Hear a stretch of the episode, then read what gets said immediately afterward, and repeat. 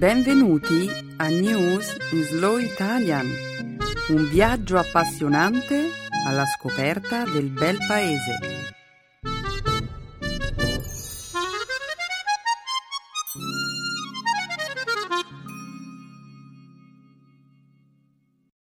Oggi è giovedì 24 ottobre 2013. Benvenuti a una nuova puntata della nostra trasmissione settimanale News in Slow Italian. Io mi chiamo Benedetta e sarò la nuova conduttrice del programma.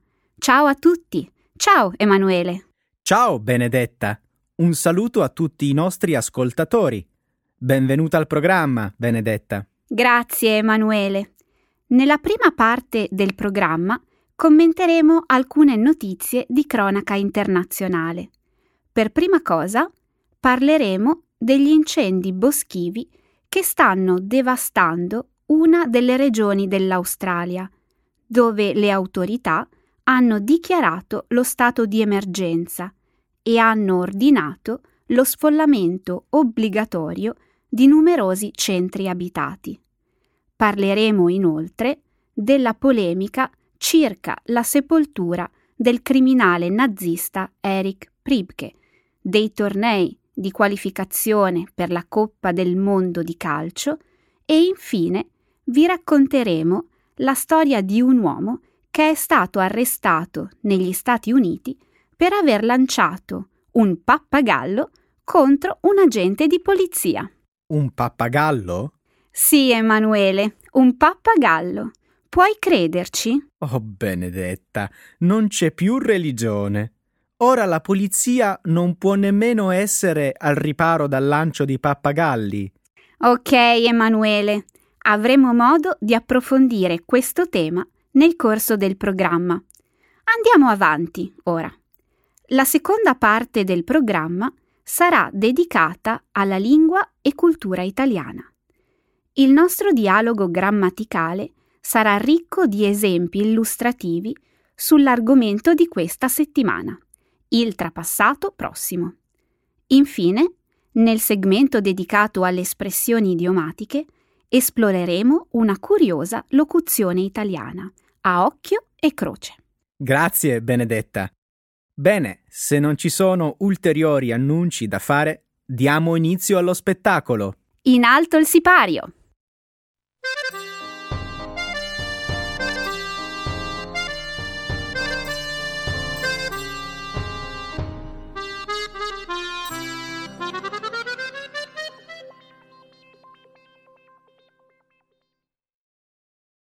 Australia. In fiamme il nuovo Galles del Sud. Lo Stato australiano del Nuovo Galles del Sud sta venendo duramente colpito da una serie di incendi boschivi alimentati dalle temperature torride del mese di settembre, più caldo della storia. Nella giornata di domenica, le autorità hanno dichiarato lo stato di emergenza, consentendo ai servizi di sicurezza competenti di ordinare sfollamenti obbligatori e, se necessario, tagliare l'erogazione di gas ed energia elettrica. Finora i vigili del fuoco hanno deliberatamente collegato due vasti roghi nel tentativo di controllare gli incendi che stanno divampando in tutto il Nuovo Galles del Sud, ma devono ancora far fronte a quasi 60 roghi, almeno 14 dei quali tuttora fuori controllo. Al momento un totale di 117.400 117.400 ettari sono stati devastati dagli incendi e centinaia di persone sono rimaste senza casa. Il servizio rurale antincendio del Nuovo Galles del Sud ha reso noto che 208 abitazioni sono state distrutte dal fuoco e altre 122 sono state parzialmente danneggiate. Nelle zone colpite sono stati allestiti numerosi centri di assistenza per consentire alle famiglie di iniziare la pianificazione necessaria a ricostruire la propria vita. Nel frattempo, le autorità militari australiane stanno svolgendo delle indagini per verificare l'ipotesi che a scatenare l'incendio di State Mine siano state delle esercitazioni con materiale esplosivo. Nella giornata di lunedì, inoltre, un ragazzo di 11 anni è stato accusato di aver deliberatamente appiccato due fuochi nella zona di Port Stephens lo scorso 13 ottobre. L'Australia viene spesso colpita dagli incendi durante i mesi estivi, da dicembre a febbraio. Le cause possono essere fulmini, incendi dolosi, sigarette accese o fuochi contenuti che sfuggono al controllo. Il 7 febbraio del 2009 una prolungata ondata di calore e siccità fu all'origine degli indimenticabili incendi del sabato nero, che devastarono lo stato di Victoria. I roghi del 2009 sono stati la peggiore catastrofe naturale nella storia dell'Australia, provocando la morte di 173 persone e bruciando migliaia di abitazioni. Gli incendi di quest'anno hanno senza dubbio un aspetto minaccioso. Secondo alcune fonti, molti vigili del fuoco hanno commentato che non si vedevano incendi di tale gravità in questa regione da molti decenni. Il fumo, inoltre, è arrivato fino a Sydney, dove l'inquinamento atmosferico ha superato di oltre 50 volte il livello normale. Quello che non capisco è perché i vigili del fuoco appiccano ulteriori incendi. È una tecnica denominata retrocombustione. In sostanza, si tratta della combustione controllata di alcune aree chiave allo scopo di privare un fuoco di combustibile ed evitare che si propaghi in una certa direzione. Ma quindi si combatte il fuoco con il fuoco? Questa è una delle strategie possibili. L'idea è quella di evitare che i vari focolai di incendio si fondano in una sorta di super incendio. Sembra uno scenario spaventoso. E il sistema della retrocombustione sta funzionando? Finora si sono visti risultati positivi, ma ciò che non è possibile controllare sono le condizioni atmosferiche. Si teme infatti che, in presenza di forti venti, il fuoco potrebbe scavalcare le linee di contenimento. Mi auguro proprio che le condizioni meteorologiche siano favorevoli. Spero che arrivi presto una bella pioggia.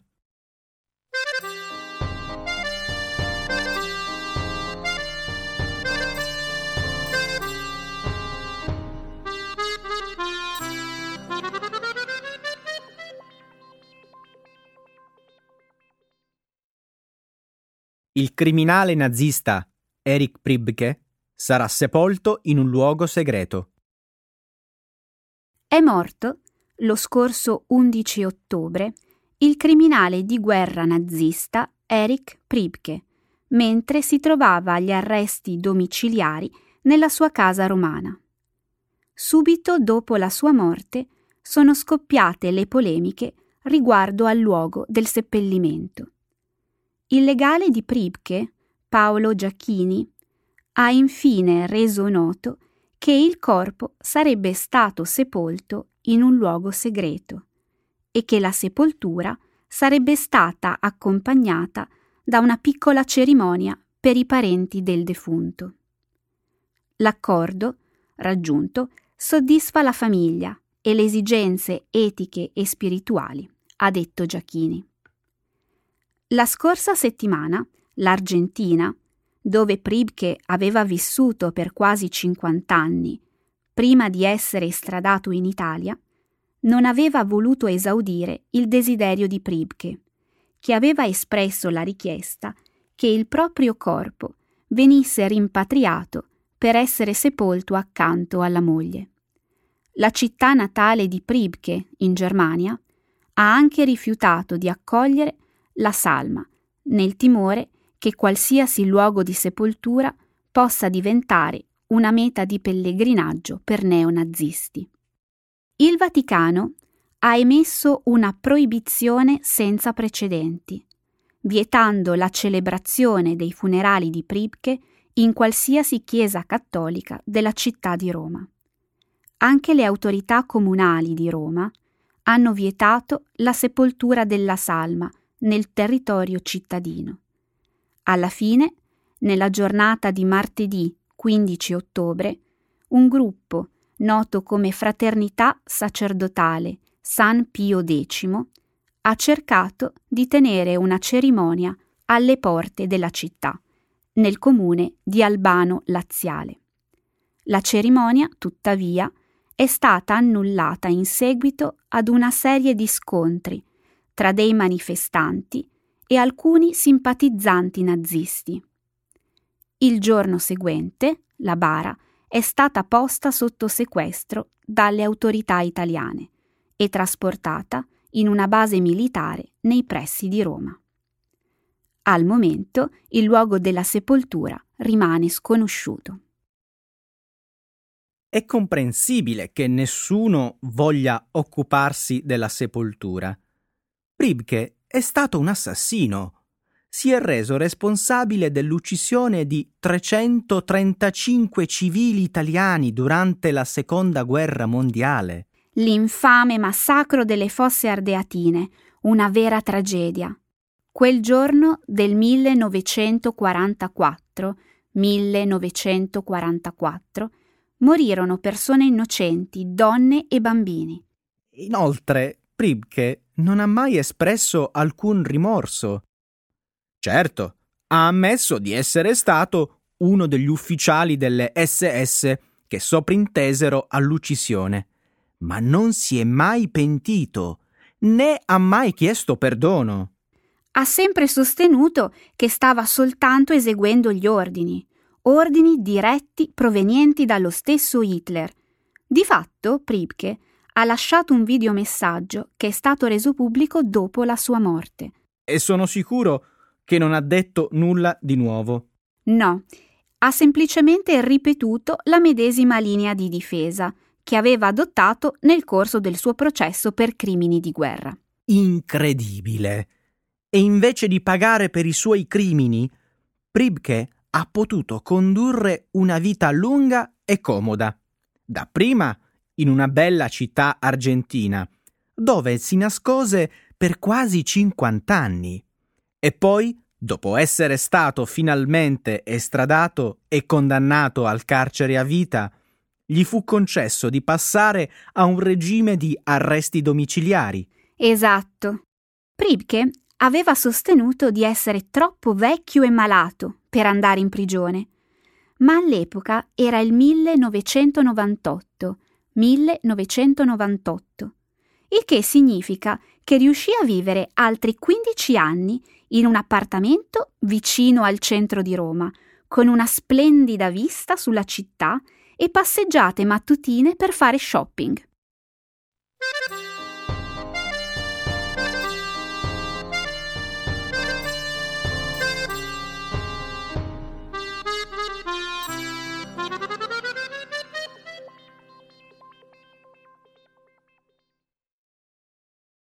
La vittoria degli Stati Uniti salva il Messico dall'esclusione dalla Coppa del Mondo.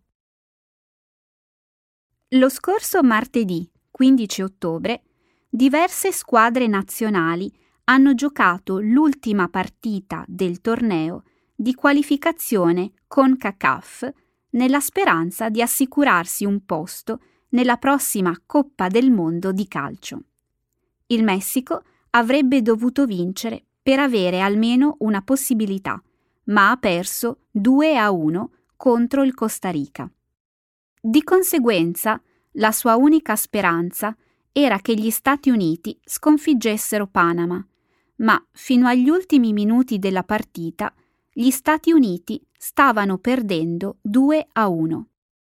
Poi, in poco tempo, gli americani hanno miracolosamente segnato due gol, eliminando i panamensi e offrendo così al Messico, il loro più grande rivale, un quarto posto e la possibilità di qualificarsi per la Coppa del Mondo. Il giorno dopo, mercoledì, il popolo di Twitter era in fermento. Uno dei temi di tendenza più popolari era appunto Gracias USA. Venerdì scorso i dirigenti della squadra messicana hanno deciso di sostituire l'attuale allenatore Victor Vucetic con Miguel Herrera, un ex difensore della nazionale. Pur essendosi aggiudicato l'oro olimpico appena un anno fa, il Messico ha vinto solo due delle sue dieci partite di qualificazione e ha cambiato ben quattro allenatori nel corso di questa stagione agonistica. La squadra affronterà ora la Nuova Zelanda in una partita di spareggio per un posto nella Coppa del Mondo che si giocherà la prossima estate in Brasile. In caso di sconfitta, sarebbe la prima volta dal 1982-1982 che il Messico non riesce a qualificarsi. Ah, gli Stati Uniti sono in testa al gruppo. Il Costa Rica si è collocato al secondo posto e l'Honduras si è aggiudicato la terza posizione qualificandosi per la Coppa del Mondo. Incredibile! Come sono cambiate le cose? Ricordo che un tempo il Messico dominava incontrastato il torneo CONCACAF. Forse è stato questo atteggiamento ad indebolire la squadra. Credendosi invincibili, i giocatori messicani non si sono accorti che altre squadre più piccole stavano lavorando sodo, migliorando progressivamente le proprie prestazioni. Mm, hai ragione, lo sai? La squadra messicana vanta ottimi giocatori, ma alcuni di loro sono diventati arroganti. Si comportano come rockstar. Un altro problema è che il Messico cambia allenatore troppo spesso. Ed è appena successo di nuovo. È la terza volta in un mese che la squadra cambia il proprio commissario tecnico. Non ha senso. Com'è possibile che un allenatore possa sviluppare una strategia in così poco tempo? Esatto. Ci vuole del tempo per formare una squadra coesa di giocatori che lavorano insieme e capiscono quello che l'allenatore vuole. A questi allenatori non viene data la possibilità di dimostrare le loro capacità. A Vucetic, l'ultimo commissario tecnico, sono state concesse solo due partite. La prima partita si è conclusa con una vittoria. La seconda, invece, quella con il Costa Rica, ha segnato la sconfitta della squadra messicana. E questo sembra che sia stato sufficiente per mandare Vucetic a casa. Questo mi sembra davvero ingiusto. Penso che nel playoff farò il tifo per la Nuova Zelanda, anche se non so nulla su di loro.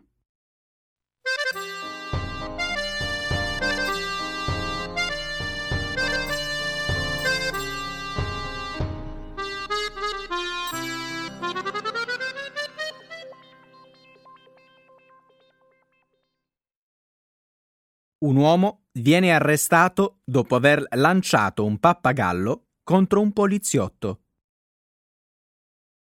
Un uomo di nome Louis Santana è stato arrestato a Waterbury, in Connecticut, la scorsa settimana, dopo aver lanciato un pappagallo contro un agente di polizia.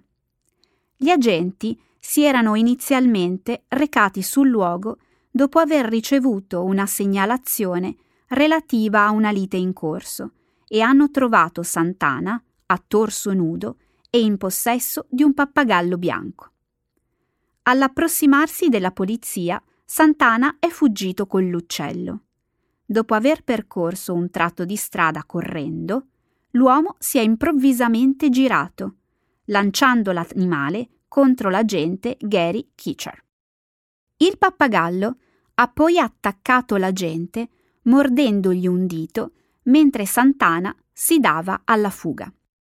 Santana è stato poi rintracciato mentre si nascondeva nel bagno di un vicino edificio e dichiarato in arresto. L'uomo è ora accusato di aggressione contro un ufficiale di polizia, interferenza indebita con l'attività di un agente, condotta disordinata e crudeltà verso gli animali. Santana, che secondo alcune testimonianze vive in un locale rifugio per senza tetto, non sarebbe il proprietario del pappagallo ed è stato invitato a presentarsi in tribunale il 18 novembre. L'uccello è stato inviato presso un vicino rifugio per animali e restituito al legittimo proprietario il giorno seguente. Non sapevo che un pappagallo potesse convertirsi in un'arma specialmente un pappagallo che morde a comando. Sembra davvero che l'uccello abbia cercato di aiutare Santana. Ma come può essere? Santana non era il proprietario del pappagallo. Così dicono, ma io sospetto che la lite iniziale sia scoppiata riguardo al diritto di proprietà sul pappagallo. Ah, quindi, secondo la versione ufficiale, il pappagallo sarebbe stato restituito al suo proprietario, ma in realtà il vero proprietario è Santana. È stato lui che ha addestrato l'uccello e gli ha insegnato a mordere. E specialmente a mordere gli agenti di polizia. Ma, ma c'è qualcosa che non capisco. Se Santana fosse il proprietario dell'uccello, allora non potrebbe essere accusato di furto e crudeltà verso gli animali. Se invece Santana non fosse il proprietario dell'animale, si potrebbe dedurre che l'uccello abbia deciso di mordere il poliziotto di sua spontanea volontà. E poi non è stato Santana ad aggredire un agente di polizia, bensì l'uccello. Questo significa che il pappagallo dovrebbe essere accusato di aggressione. Hai visto che faccia ha quel pappagallo? A me non sembra tanto innocente. Spero che sia fatta giustizia e che l'animale abbia quello che si merita. Sei molto severo. Meno male che in realtà non sei un giudice. Io invece mi sento sollevata perché le cose sarebbero potute andare peggio. Che intendi dire?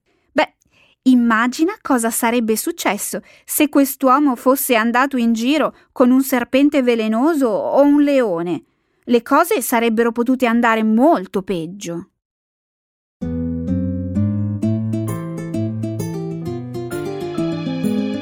Adesso la grammatica. Per capire le regole di una lingua poetica.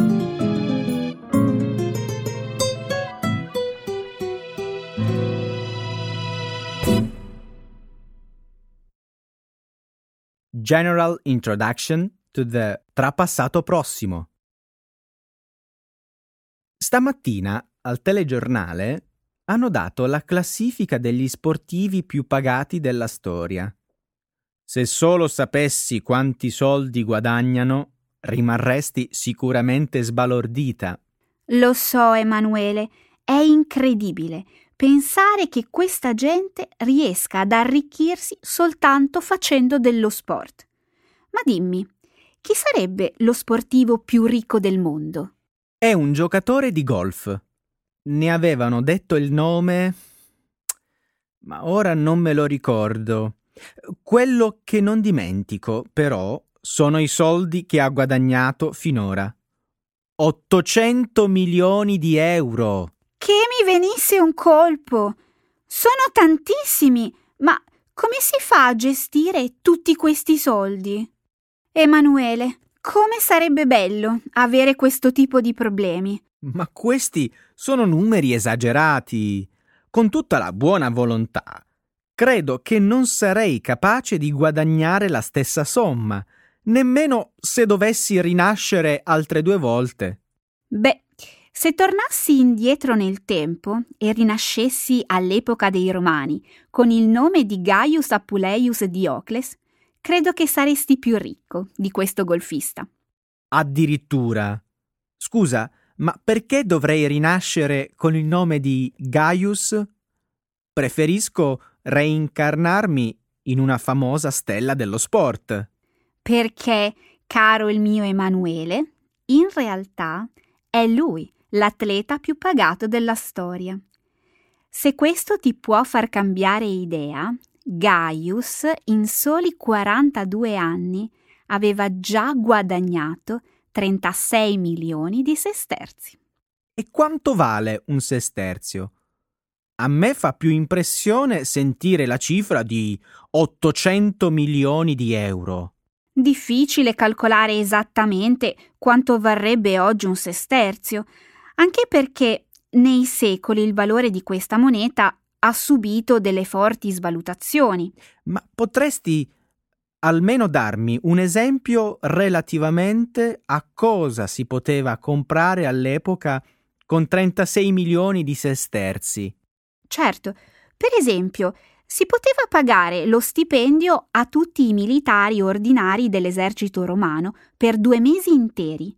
Oggi ci vorrebbero circa 10 miliardi di euro. Wow! Sai che questo Gaius inizia a piacermi. Qual era il suo sport? Mm, scommetto che aveva combattuto al Colosseo come gladiatore. No, era un pilota della Formula 1 di quei tempi ed era diventato famoso nello sport più emozionante dell'epoca. Allora era un'auriga, è così che erano chiamati coloro che conducevano le bighe al Circo Massimo, nelle famose corse di cavalli. Sì, esatto. Gaius era un campione, non solo perché era bravo a pilotare la sua quadriga, ma soprattutto perché aveva saputo esaltare le folle. Allora conduceva un carro con un motore a quattro cavalli, proprio come si vede nel film di Ben Hur. Forte! Ah, dicevi, com'era riuscito a entusiasmare il pubblico? Manteneva la folla in ansia fino alla fine. Partiva sempre dall'ultima fila e pian piano riusciva a superare tutti, fino a vincere la gara all'ultima curva. Fantastico! Sono già diventato un suo fan. Benedetta, a questo punto è inutile discutere. Basta. Voglio rinascere Auriga e con il nome di Gaius Appuleius Diocles. Ecco le espressioni, un saggio di una cultura che ride e sa far vivere forti emozioni.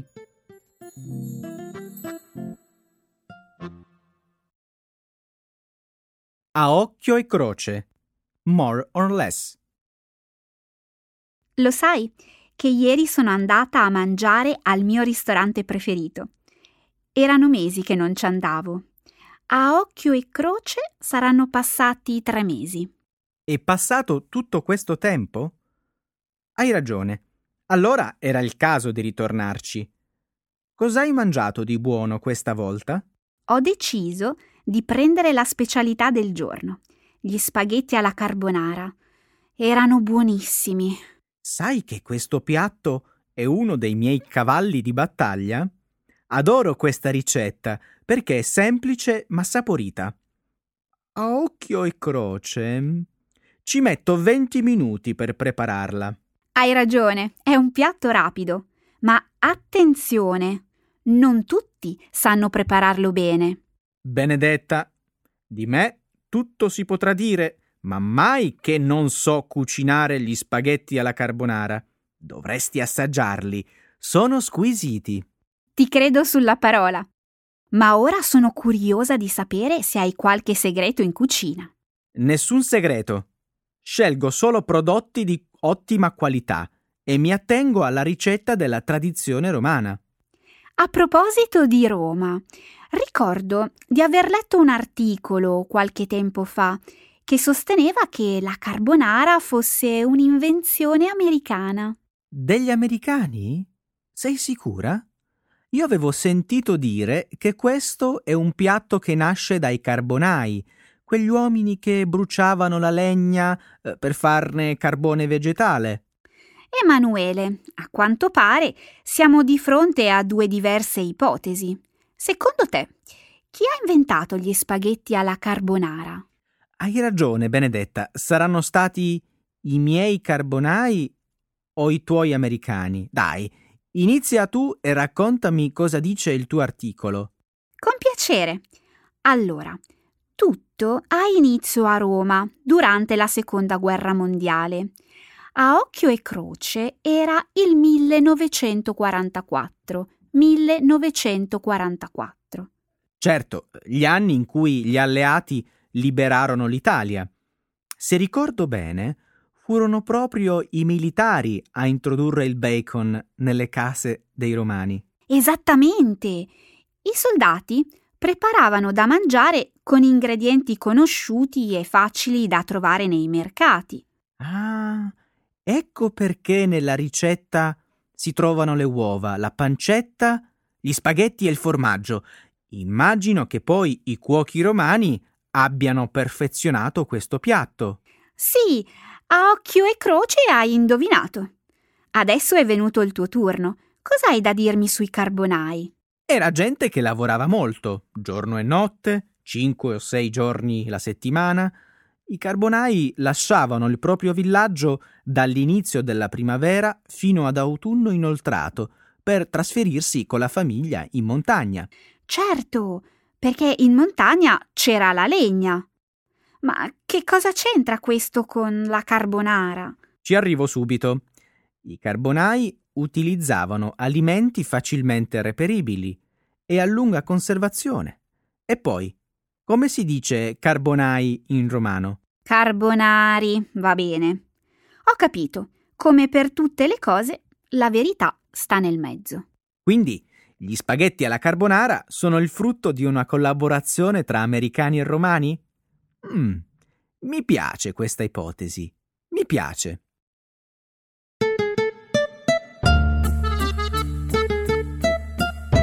Un grazie ai nostri ascoltatori e ascoltatrici e benvenuta Benedetta nella nostra puntata. Grazie, grazie per il caldo benvenuto. Vorrei ringraziare tutti i nostri ascoltatori. Alla prossima puntata! Ciao a tutti, alla prossima! Ciao!